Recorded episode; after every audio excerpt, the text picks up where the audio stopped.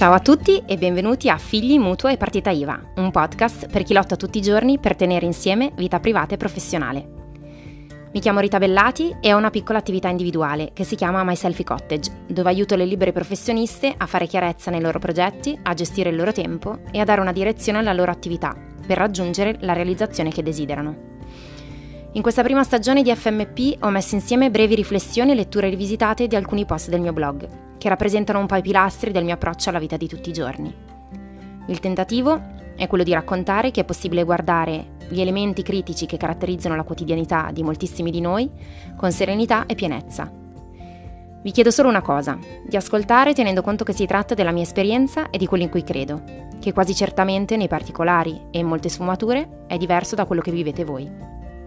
Vagliate tutto e trattenete ciò che vale, diceva San Paolo. Ecco, se potete, fate così. Buon ascolto.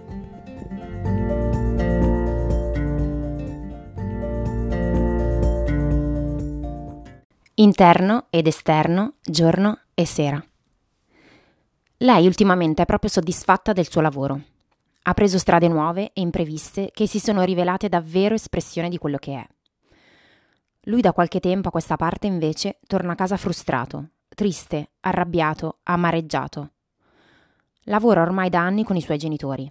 Fa il meccanico di tosa erba, nonostante sia laureato in scienze motorie e ami moltissimo questa materia. Ha scelto di fare quel lavoro perché a suo tempo avevano bisogno di qualcosa che fosse comodo e flessibile, Avevano paura di non farcela con i soldi, lei era disoccupata e incinta e non erano ancora abbastanza maturi per chiedersi se accettare quel tipo di lavoro era quello che lui desiderava davvero. Forse perché era scontato che la risposta fosse no. E forse lui non si sentiva in diritto di dirlo, perché il senso del dovere era imponente. Per otto lunghi anni lui ogni mattina aveva fatto un lavoro che non desiderava fare, in una condizione abbastanza complicata, tollerando le dinamiche tipiche di una relazione familiare dentro ad un'attività. Finché il vaso della tolleranza aveva iniziato a perdere acqua e quel desiderio di altro, messo a tacere per anni, aveva iniziato a bussare con insistenza. Lei se n'era accorta. Aveva provato a intavolare il discorso sulla possibilità di fare altro, ma il senso del dovere rispondeva sempre prima di lui. Così a Natale lei decise di fargli un regalo insolito, una giornata di formazione sulla leadership con Julio Velasco. Non tanto per il tema in sé, ma perché lei, che non sapeva assolutamente chi fosse questo Julio Velasco, sapeva che lui invece lo seguiva con stima e ammirazione da parecchi anni. L'evento a detta di lui era stato incredibile, ma la frase che più rimbombava nella sua testa era solo una. Bisogna bruciare le navi. La frase di Velasco che aveva sentito il caldo quel giorno si riferisce ad un episodio legato alla conquista dell'America da parte di Cortés. La leggenda infatti narra che una volta arri- arrivati in territorio americano e dopo qualche primo entusiasmo e nessuna traccia dell'oro, i marinai di Cortés stessero pianificando di nascosto di tornare in patria. Cortés, messo al corrente del piano, una notte decise di far bruciare le navi. In quel modo non c'era più possibilità di ritorno ed era quindi inevitabile mettercela tutta perché quella spedizione portasse i frutti sperati buoni o cattivi, questo non è il luogo per parlarne. Ci sono cose che sappiamo da sempre, che sono lì, in un cantuccio del nostro essere, e che evitiamo però di mettere in luce. Capita però che in momenti privilegiati ci sia qualcuno che utilizza proprio le parole di cui avevamo bisogno, per spingerci a guardarci dentro e prenderci sul serio. Ho sempre pensato di dover essere io quella che diceva le cose giuste a mio marito, poi nel tempo ho capito che il mio compito invece doveva essere quello di creare il silenzio adas- adatto perché lui si ascoltasse o potesse ascoltare la voce più adatta a lui. Quel giorno, quando è tornato dall'incontro con Velasco, ero felice, perché finalmente avremmo preso delle decisioni, saremmo stati leali fino in fondo. La prima decisione che abbiamo preso era questa. Lui doveva cambiare lavoro, o meglio, doveva prima di tutto staccarsi dai suoi genitori per poter capire meglio la direzione da prendere. Così un giorno, una mattina qualunque, durante il viaggio in macchina in direzione officina, gli aveva comunicato che da lì a qualche mese se ne sarebbe andato. In quel momento non aveva ancora un'alternativa possibile. Ma come diceva lui, e Velasco, bru- devo bruciare le navi, perché altrimenti non lo farò mai. Il che significava mettersi nella condizione di dover cercare altro.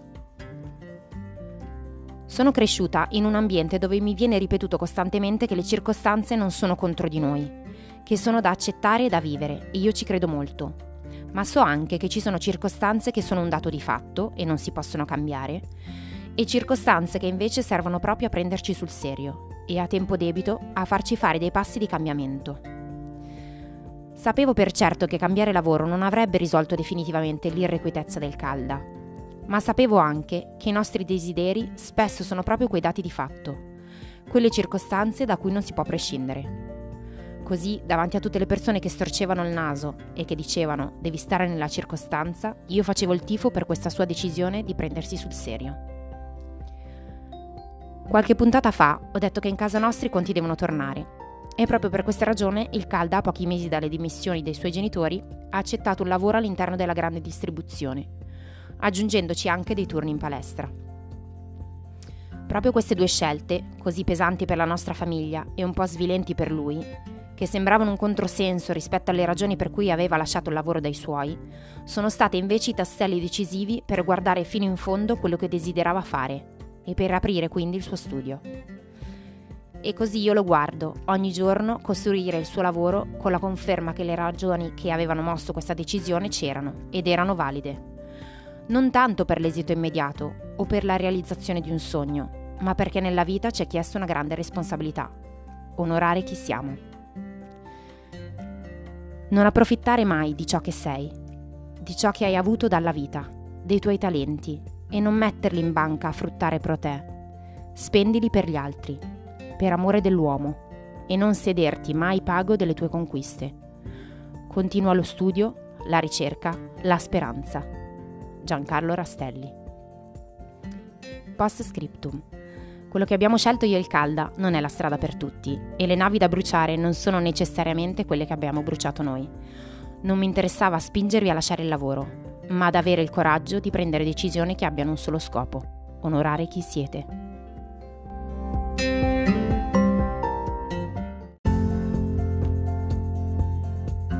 Grazie per aver ascoltato FMP.